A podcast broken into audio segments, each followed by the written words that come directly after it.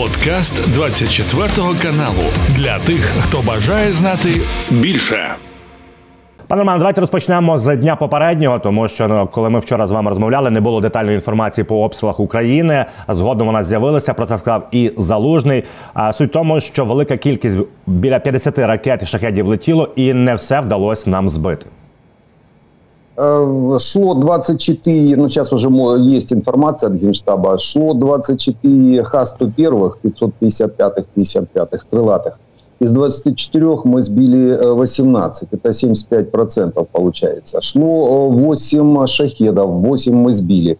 То есть общее количество, если считать по тому, по тем аэроцелям, по которым мы можем работать, 80% стандарт, который мы показываем. А вот дальше информация по баллистическим э, целям, в основном по баллистическим целям. Это э, прошло 4 кинжала, мы подали нули, э, ни одного не сбили. Потом объясню почему.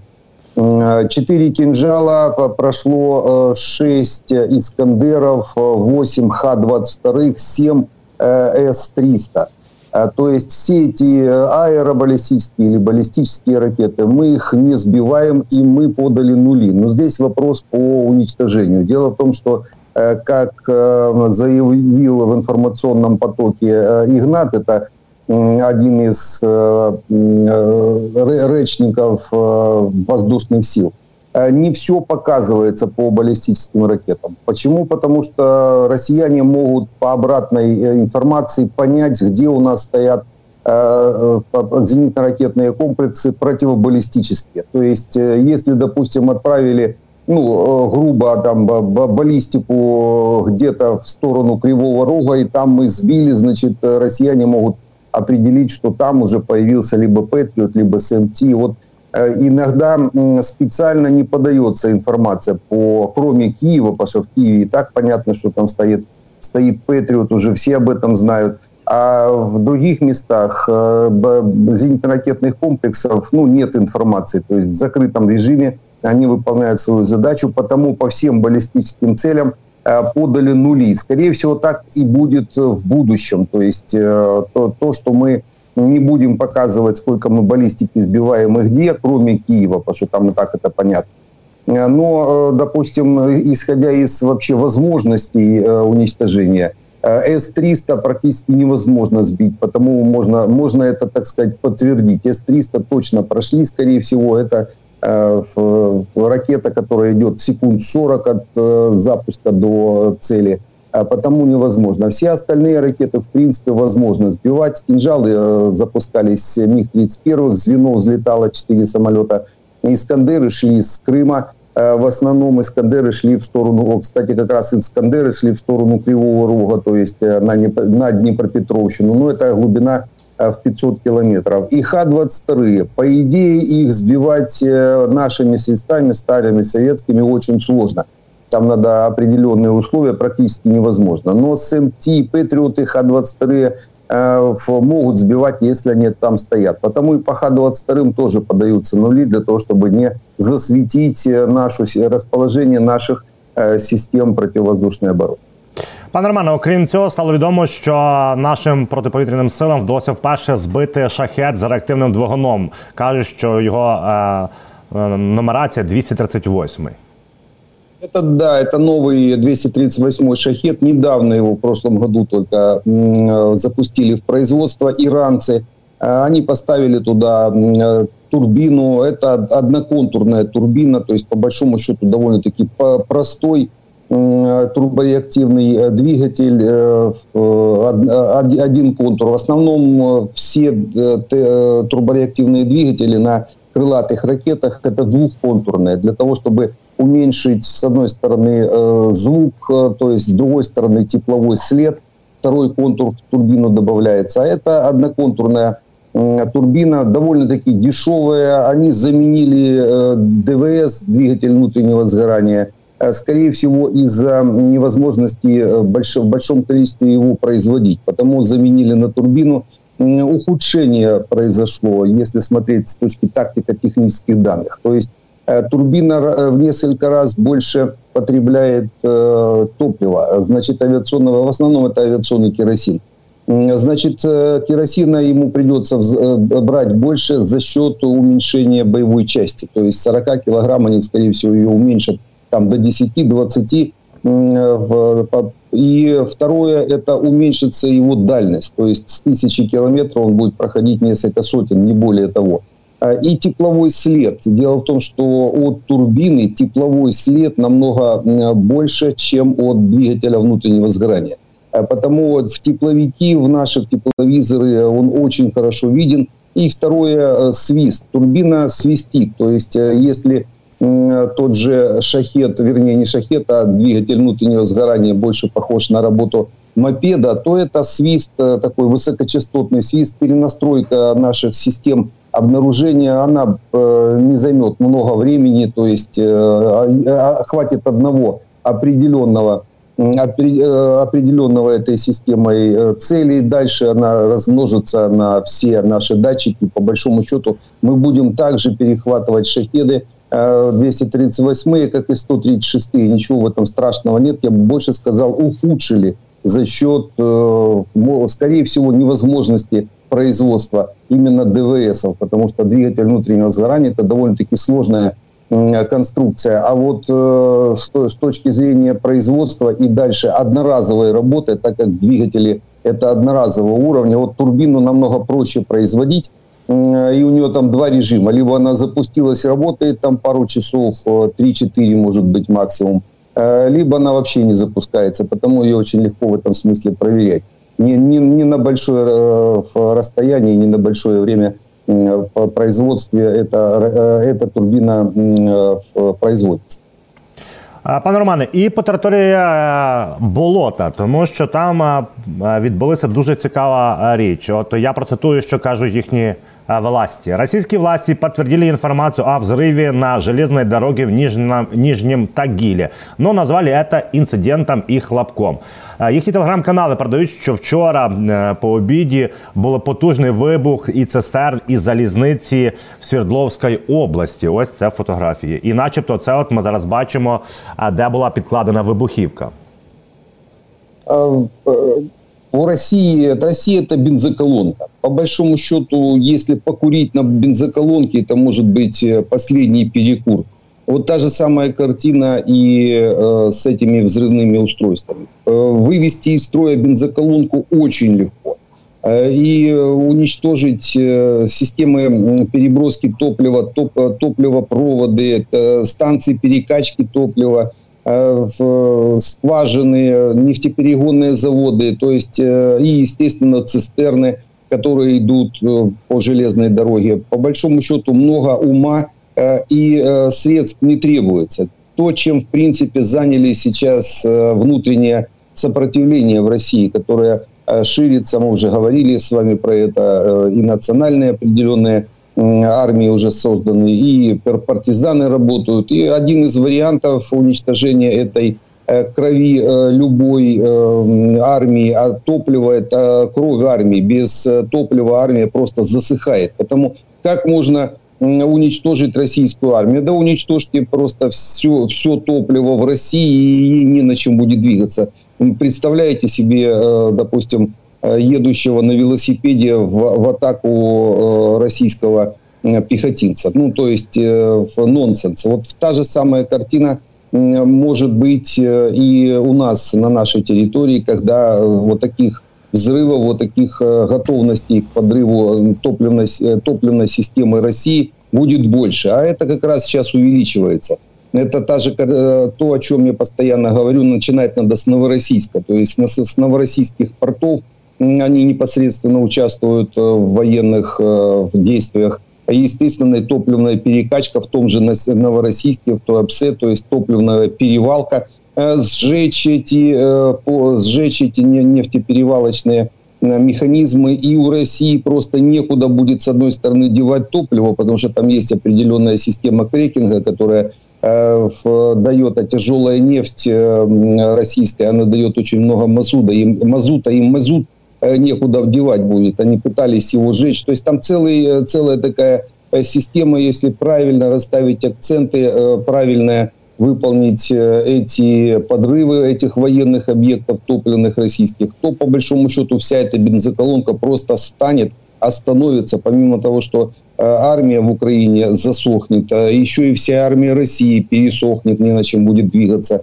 и самолеты взлетать не будут, потому что да, даже тот же производство авиационного керосина довольно-таки хлопотное Э, действия. Потому правильное, вот, мы видим эти правильные действия наших э, союзников, э, будущих партнеров и, в принципе, по евразийскому континенту. То есть это после того, как развалится Россия на национальные кластеры – с ними уже будем выстраивать какие-то дипломатические міжнародні отношения. Пане Романе, окрім того, що підірвали потужну їхню цю логістику з паливом, також відомо наступне, що продовжуються потужні обстріли критичної інфраструктури в Білгороді, і там таке виглядає, пане Романе, що немає ППО, не збирається Путін і Кремль туди передислоковувати ППО, тому що все на фронті, і мешканцям пропонують просто евакуйовуватись з Білгорода і області. Е, чи ми можемо вважати, що Путіну плювати на Білгород і всі території навколо України, бо його цікавить тільки фронт, і він може. Легко здавати ці області. Це і е, Білградська, і Курська, і Брянська області. Дело в том, что это области э, украинские. То есть, э, если посмотреть историю Белгородщина, и Брянщина, и Курщина, и Воронежщина, да и, Ростов э, за Кубань и за Дон можно, в принципе, долго говорить. Там именно истоки украинские, украинского казацтва. Через Донбасс в свое время на Кубань шли запорожские казаки. Вот я из одной такой станицы – запорожских казаков, хотя и мой э, прадед, э, и прапрадед, э, сотники Всевеликого войска, войска Донского, это, Дони, это Донбасс. Ну, то есть, по большому счету, это все наши земли украинские. Там живут, естественно, этнические украинцы. Ну, а Путин, он у нас к украинцам, да и вообще к славян, славянскому народу отношения, скорее всего, никакого не имеет.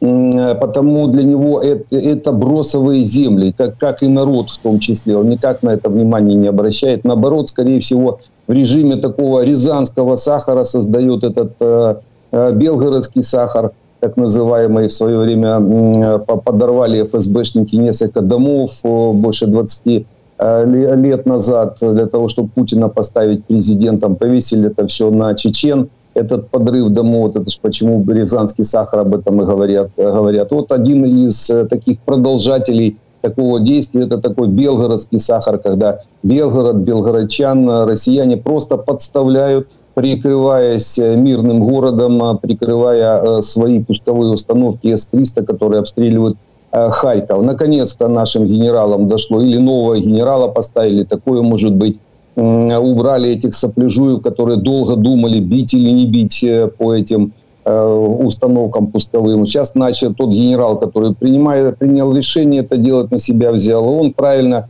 выполнил задачу прикрытия уже Харькова. Начинает работать э, уже, вернее, уже вторую неделю. Продолжаем работать по пусковым установкам С-300, которые расположены за Белгородом, севернее, в районе аэродрома. Россияне пытались как-то раз, развернуть там систему ПВО, но опять же не, не эшелонирован, это ж не Крымский мост, э, вернее не Керченский мост путинский и, и Ротенберга, то есть э, два хозяина, один строил, а второй руководит.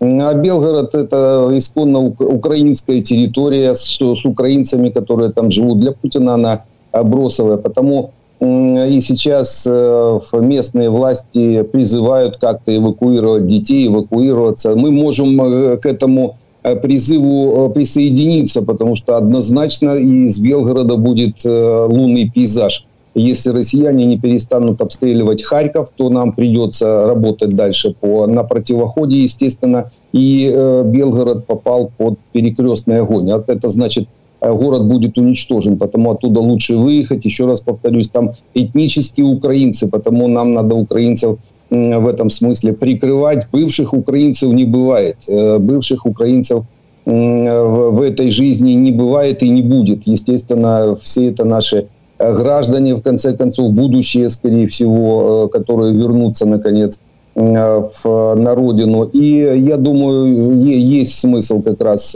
подтвердить такого рода призывы. То есть переезжайте из этого направления, особенно с западной Белгородчины, потому что работать будем, работать будем довольно-таки серьезно. И то ПВО, которое россияне пытались как-то развернуть, Э, типа панцирей. Наши гуровцы э, беспилотниками их минусуют. Есть механизм, особенно панцирь, он не видит некоторых, некоторых целей, особенно беспилотников. У них ИПР очень маленькая, потому э, не видя беспилотника, беспилотник там даже 2 килограмма взрывчатки выводит из строя выводит из строя глаза панциря, то есть радар, естественно, минусует саму ПВО, а дальше начинают работать наши дальние средства поражения, та же Альха. Э, те, те же смерчи, по большому счету, дальность в 70 километров, вы, вышли смерчи, 12 труб, отстрелялись, накрыли поле, э, а россияне будут пытаться их сбить, естественно, все это будет падать на Белгород. То есть довольно-таки мрачная картина для белгородчан, потому лучше, конечно, выехать. І якщо говорити по північному кордону, пане Романе, є дві, дві інформації, що білоруси будують за 40 кілометрів від кордону з Україною військову базу, і також Wall Street Journal передає наступне: що а, власне поблизу безпосередньо біля кордонів з НАТО Росія в Білорусі розміщує ядерну зброю. уже присматриваться э, по, по Калиновского к этому э, лагерю. Говорят, хорошо строят белорусы, потому они, скорее всего, его себе и подберут. Там всего лишь 40 километров от нашей границы. И вот неплохое расположение полка Калиновского на территории Белоруссии будет. Но надо подождать, пока достроят, а потом уже какие-то действия предпринимать. Я думаю, э, к этому времени это уже будет не полк, а бригада Калиновского. Белорусы, которые сражаются очень хорошо, кстати, показывают э, реально вершины героизма э, против россиян. Они уже руку набили на россиянах, и не только руку.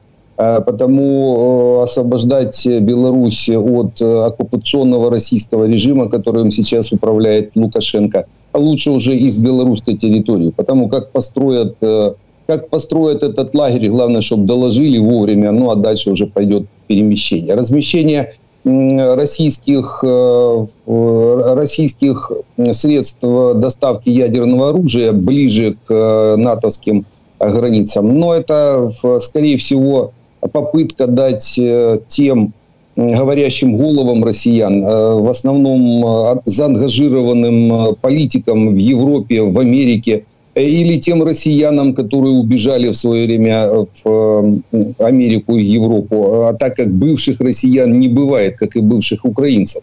Они работают также на путинский режим, и для того, чтобы дать им какой-то аргумент в прекращении нам помощи, в увеличении какой-то эскалации, вот размещаются даже больше в информационном потоке э, размещаются эти э, вроде как ядерные боеголовки, потому что еще ни одна, э, ни одна разведка не подтвердила именно наличие ядерного оружия. То есть перемещаются какие-то пусковые установки, какие-то ракеты, которые могут нести ядерное оружие. Но в информационном потоке это подается как уже размещение самого ядерного оружия. А это, этим уже пользуются эти заангажовані э, російські полі... проросійські політики. Пане Романе, і з'явилася інформація під Москвою в такому населеному пункті Солнічногорськ знаходяться бази е, потужні російські е, Тіманова і база Солнічногорськ 7 Вони відповідають за всі ракетні атаки. Туди сходиться вся інформація. Е, там так називається весь пункт командний квадрат. Знаходиться. Ну таке от серце офіцерське росіян щодо атак. І, до речі, прийняття рішень по відповіді ядерною зброєю. І от пишуть, що вони повністю замерзають і не можуть нормально працювати. Е, ну, это проблема, е, извечная проблема всех э, таких вот отдаленных или выведенных из э, общей э, гражданской сети военных объектов. То есть э, создать нормальную Э, инфраструктуру в этих объектах практически невозможно, так как они периодически используются. Ну и, естественно, э, как только приходят э, более-менее серьезные морозы, а в этом регионе там за 20 градусов мороза, естественно, не будут замерзать, перемерзать, а особенно старые, это еще советская система отопления, ну и так далее и тому подобное, она они даже не знают, где эти трубы расположены. То есть при, при переходе в свое время из Советского Союза в Российскую Федерацию. Это все было утеряно, и никто толком не пытался восстановить. А сейчас вот э, начали бегать, начали выводить, выводить э, в отдельные определенные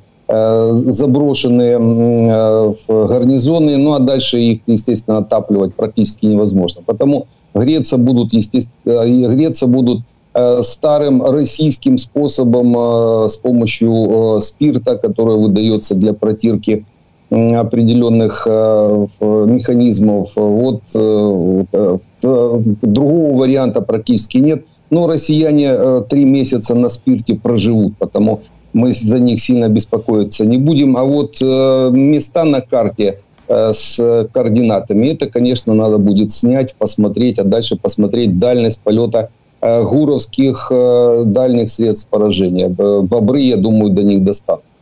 Пане Романе, і по Сібейбі, яке служба безпеки України використовує а, надводні дрони, аби атакувати і міст, і бухти в тимчасово окупованому Криму, а, стало відомо, і це західна преса. Аналітики дослідили фото, відео і кажуть, що ці Сібейбі дрони ми з вами згадували, що вони можуть нести тепер вогневе ураження. Вони можуть використовувати навіть керовані і некеровані а, снаряди.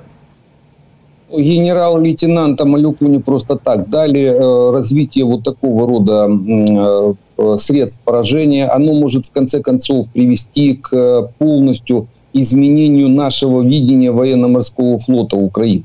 Ну, понятно, это не будет СБУ, конечно, военно-морская, а это будет военно-морской флот. Просто видение в, в том смысле, что вот таких беспилотных, беспилотных катеров – безэкипажных катеров э, достаточно для того, чтобы контролировать э, всю акваторию Черного моря. Дело в том, что у них дальность за тысячу километров.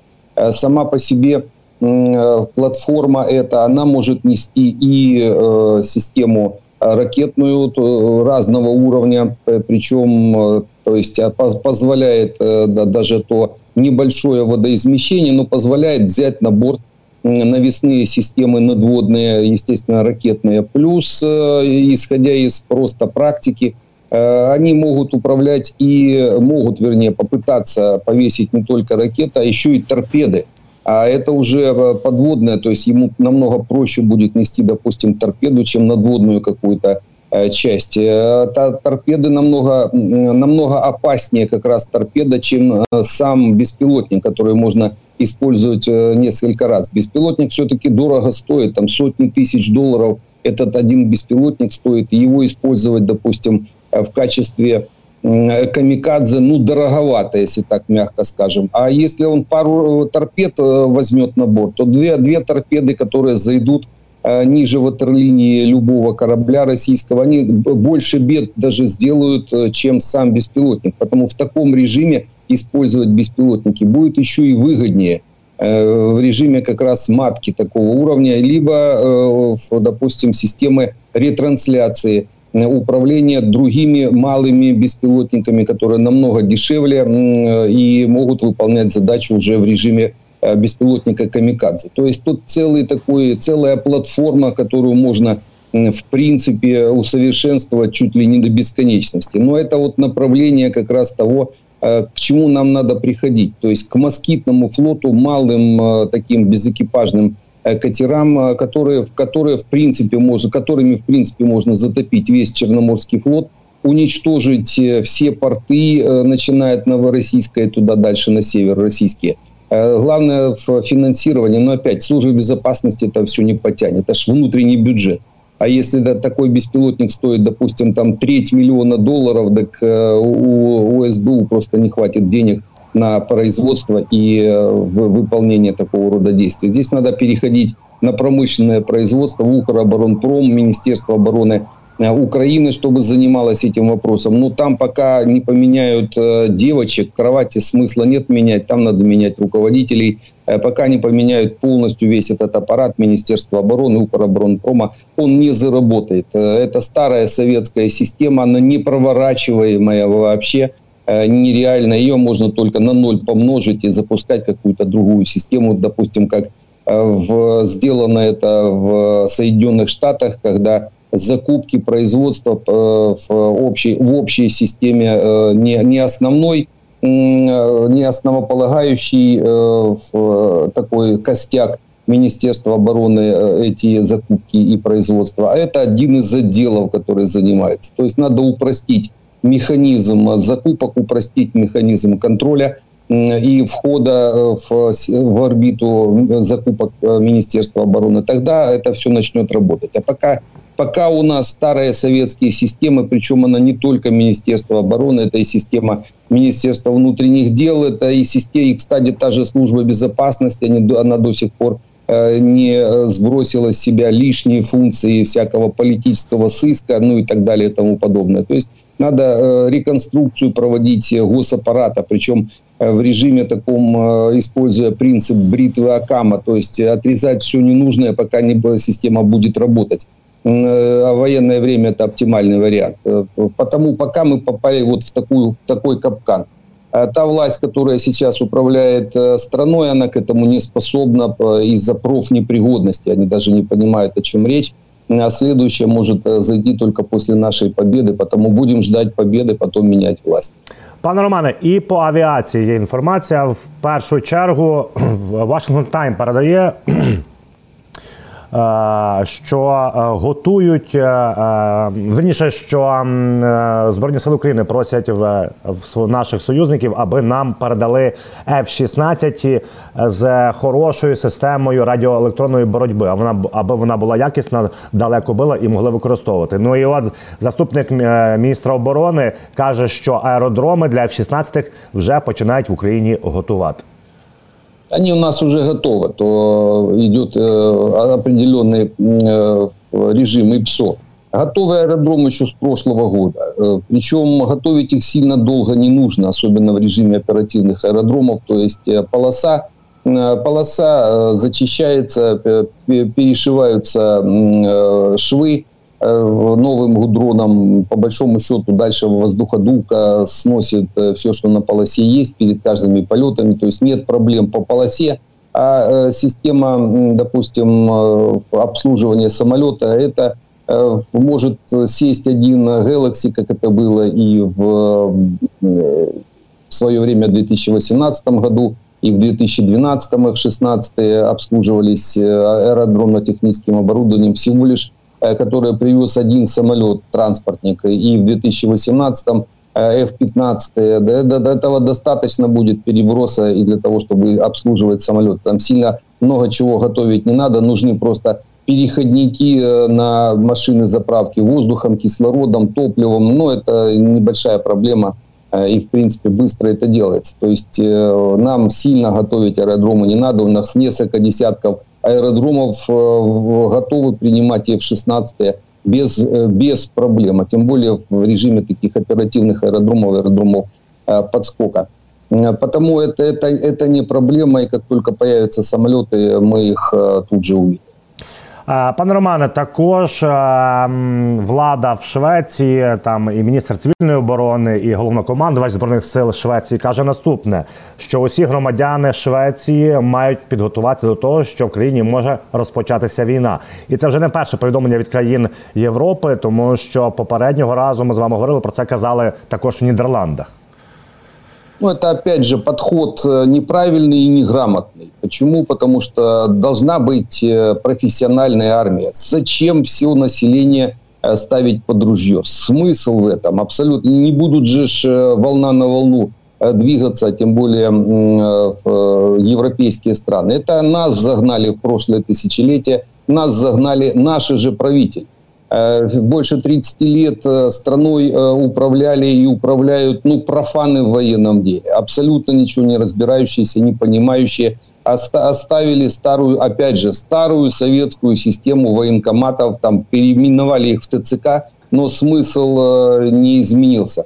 Особенно после того, как продали землю, выбили практически из-под ног у самих себя конституционные основы э, обороны страны.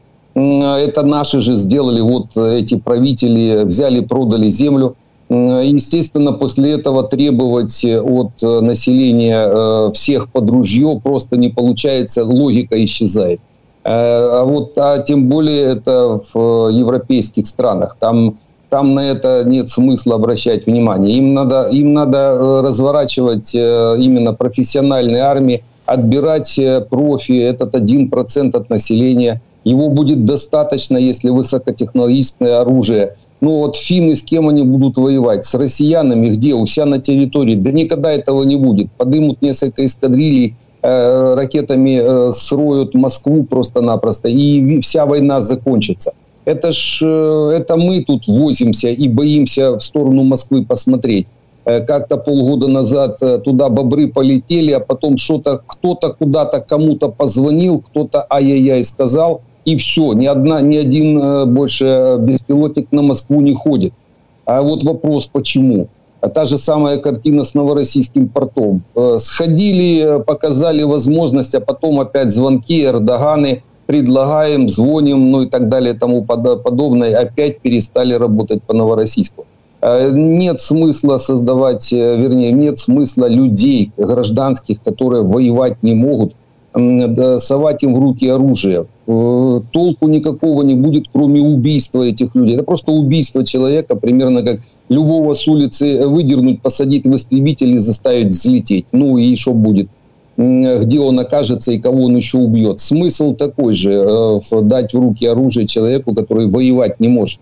То есть э, подтягивать население, гражданское население к выполнению боевых действий категорически невозможно если не хотите это население уничтожить. Это если стоит задача уничтожить население, ну тогда да, тогда надо всех на улице хватать, э, совать э, на линию фронта. Это, это называется утилизация. А вот если у шведов стоит задача утилизовать э, местное население, тогда вот это правильное, так сказать, э, движение. А если стоит задача оборонять э, страну, так это другой подход абсолютно. Один процент от населения – Э, тот, который может э, выполнять боевые задачи, генетически может, других просто нет. Ни два, ни три, ни пять, один. Ну, так, так сложилось э, в нашем мире. Их надо обеспечить. Их надо, во-первых, мотивировать, во-вторых, мотивировать двумя путями. Либо землей, если она в, общей, в общем пользовании, тогда есть смысл ее защищать. Либо тогда финансовая мотивация, это хорошее вознаграждение денежное. И дальше надо дать Э, серьезные э, средства поражения, дальнего, дальнего действия, чтобы не на границе встречать э, российскую армию, а уничтожать ее в Москве, на Урале, то есть там, чтобы она оттуда даже не двинулась, а уничтожать те же, то, то, то же топливо в движении, логистические цепочки на дальностях сотни километров. А для этого нужны ракеты, для этого нужны летчики. Это в основном авиация и ракеты, все по большому счету, зачем остальная армия? Она, она не нужна. Какие танки, какие там э, пушки и так далее и тому подобное. Нельзя э, армию противника подпускать своим границам. Ее подпускать границам нельзя. Не встречать на границе э, готовиться, а подпускать армию нельзя. И вот это правильная парадигма, которая она как раз сохранит жизни шведов, ну не тільки шведів, а всіх остальних. Пане Романе, дякую за це зведення. Зараз там вже щось п'ять законопроєктів є про ці мобілізації, розглядають багато порушень, будуть допрацьовувати. Епопея ця ще триватиме. З вами будемо про це говорити. Це був подкаст для тих, хто бажає знати більше. Підписуйся на 24 канал у Spotify, Apple Podcast і Google Podcast.